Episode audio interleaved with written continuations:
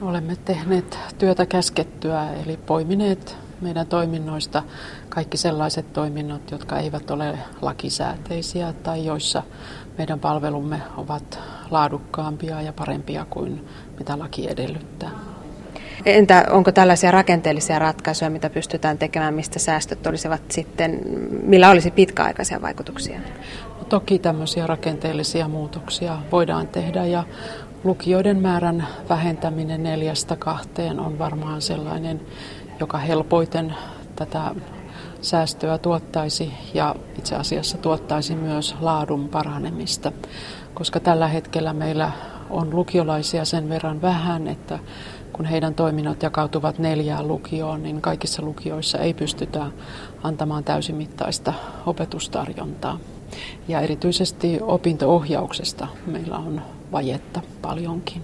Ja nämä lukiot olisivat sitten Lauritsala ja Joutseno, jotka lakkaisivat? Kyllä, jos kahteen lukioon mennään, niin ainoastaan Kimpisestä ja Lyseosta löytyy tilaa niin paljon, että voidaan edelleenkin puolet peruskoulun päättävästä ikäluokasta ottaa lukioon.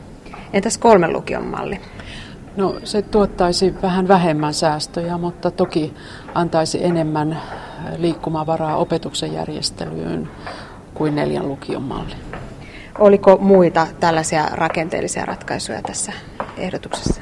No, tässä on pohdittu, että Mäntylän koulun rakentamista, että mikä on oikea ajankohta sitten tehdä ratkaisu, rakennetaanko Mäntylään uusi koulu vai ei. Ja ehdotamme, että tuo pohdinta tehtäisiin vuoden 2020 jälkeen, jolloin meillä on jo tiedossa, että miten tuo uusi asuinalue, joka sinne eteläpuolelle, Mäntylän eteläpuolelle on kaavoittumassa nyt, että minkä verran sinne tulee lapsiperheitä asumaan ja samoin sitten tuossa Simolantien toisella puolella nyt kohta käynnistyvä rakennustyömaa kertoo, että minkä verran sieltä on sitten lapsia tulossa kouluun.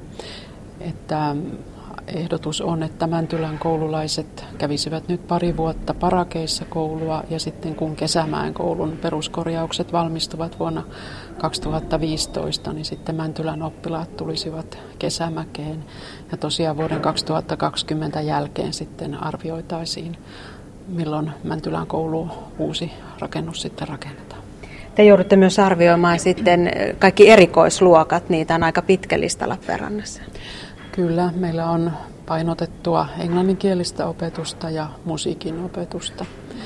Ja nämä ovat tietysti juuri niitä ylimääräisiä palveluja, joita laki ei velvoita antamaan, mutta jotka ovat olleet meillä erittäin suosittuja ja myös vanhemmat ovat mielellään lapsensa näihin luokkiin sijoittaneet. Ja toki siellä lapset ovat saaneet tämmöistä painotettua opetusta vähän enemmän oppia musiikissa ja englannin kielessä kuin muut. Ja myös venäjän kielen opetus Itä-Suomen koulun tuki ja, ja oli myös näitä A2-kielen opetusryhmiä.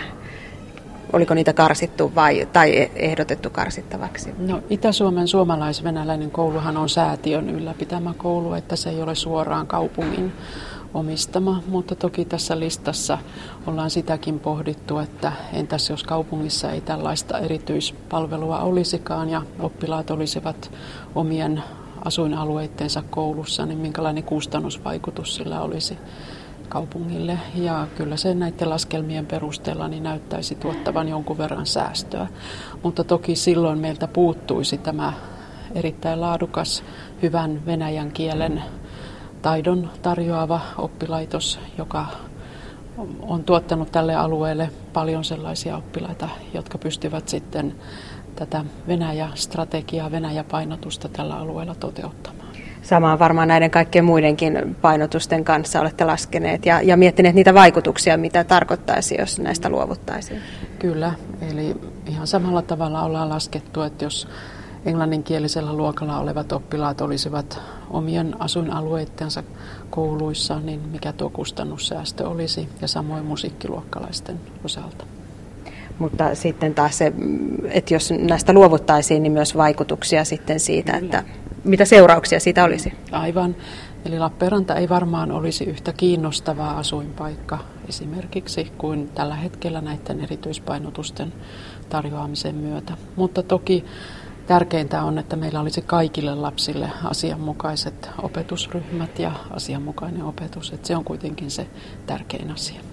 Kasvatus- ja opetustoimen johtaja Tuija Vilberi, miten luonnehtisit tällaista säästötarvetta, mikä Lappeenrannan kaupungilla on nyt edessä? Se on aika iso.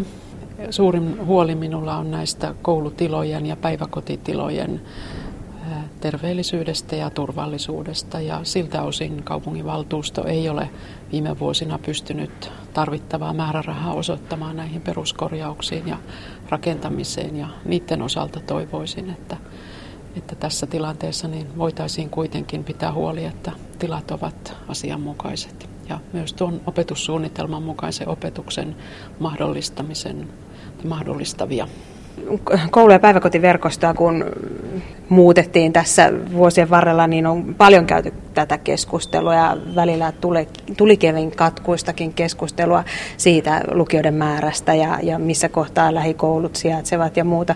Uskotko, että sama keskustelu ryöpsähtää uudelleen vai ollaanko nyt Lappeenrannassa jotenkin valmiimpia ottamaan vastaan uudet linjaukset tai, tai uudet ratkaisut?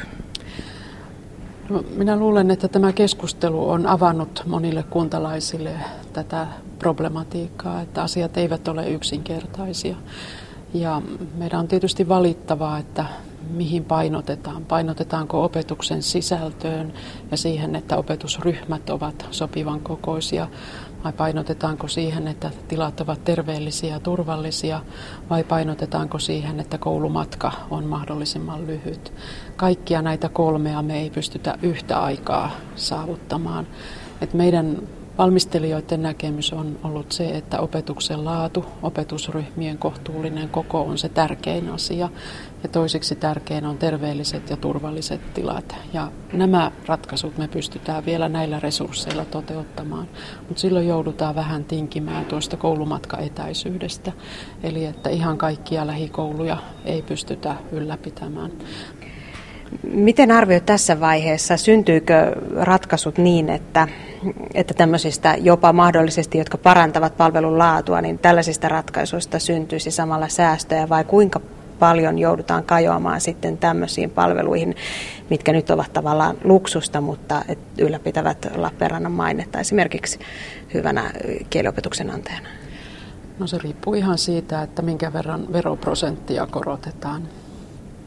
Että jos tuloja lisätään sieltä suunnalta, niin sitten säästöt voivat olla vähäisemmät, mutta jos veroprosenttia ei olla valmiita korottamaan, niin sitä suurempi osuus sitten tulee täältä toiminnoista leikata.